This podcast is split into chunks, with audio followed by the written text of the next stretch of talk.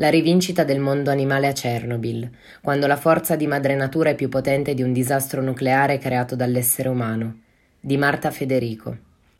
Solar Chernobyl e New Safe Confinement sono queste due strategie messe in atto per riportare speranza e contrastare le radiazioni all'interno della zona di alienazione, porzione di territorio compresa tra Ucraina e Bielorussia, nel raggio di circa 30 km dal sito dell'ex centrale nucleare di Chernobyl.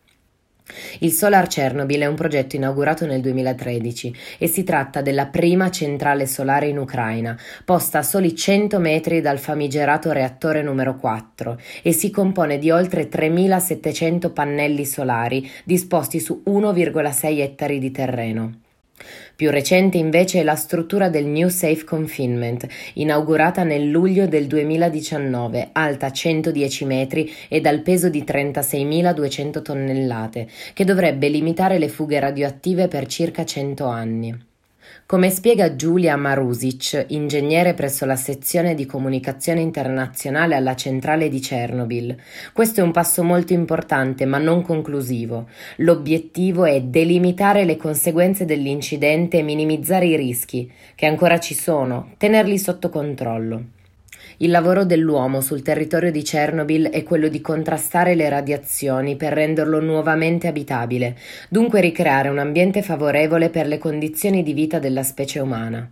Ma se quel territorio non potrà essere abitato per i prossimi 24.000 anni dagli esseri umani, per quanto riguarda la vita animale la situazione è molto differente. Uno studio dell'Università di Portsmouth ha svelato che la zona di esclusione attorno a Chernobyl prolifera di vita selvaggia, quali lupi, alci, cervi, cinghiali e altri grossi mammiferi, come a voler dimostrare che, in assenza dell'uomo, la natura fiorisce, persino dopo il peggiore incidente nucleare al mondo, come afferma Jim Smith, ricercatore dell'Università di Portsmouth che ha partecipato alla ricerca. Egli spiega anche che è molto probabile che oggi il numero di animali selvatici che abita la zona di Chernobyl sia molto superiore a quello presente prima del disastro. Questo ovviamente non vuol dire che le radiazioni abbiano un effetto positivo sugli animali, ma solo che l'impatto delle attività umane, come la caccia, le coltivazioni e la raccolta di legna, è anche peggiore.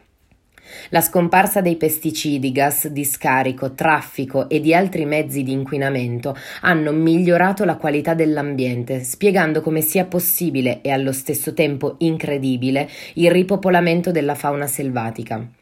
Naturalmente gli studi hanno anche rivelato gli effetti negativi delle radiazioni, ma a livello individuale. Alcuni insetti sembrano avere una durata di vita più breve e sono più colpiti dai parassiti nelle aree ad alta radiazione. Alcuni uccelli hanno livelli elevati di albinismo, alterazioni fisiologiche e genetiche, quando vivono in località contaminate. Per quanto riguarda mammiferi di grandi dimensioni, la loro vita è comunque troppo breve per consentire lo sviluppo di cellule tumorali. D'altra parte, gli animali si riproducono molto rapidamente rispetto a noi esseri umani e in assenza di vita umana ristabiliscono l'equilibrio intaccato da morti premature.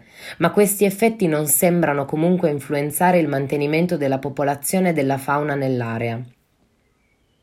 Si tratta di un fatto quasi impossibile da credere reale, ma è così.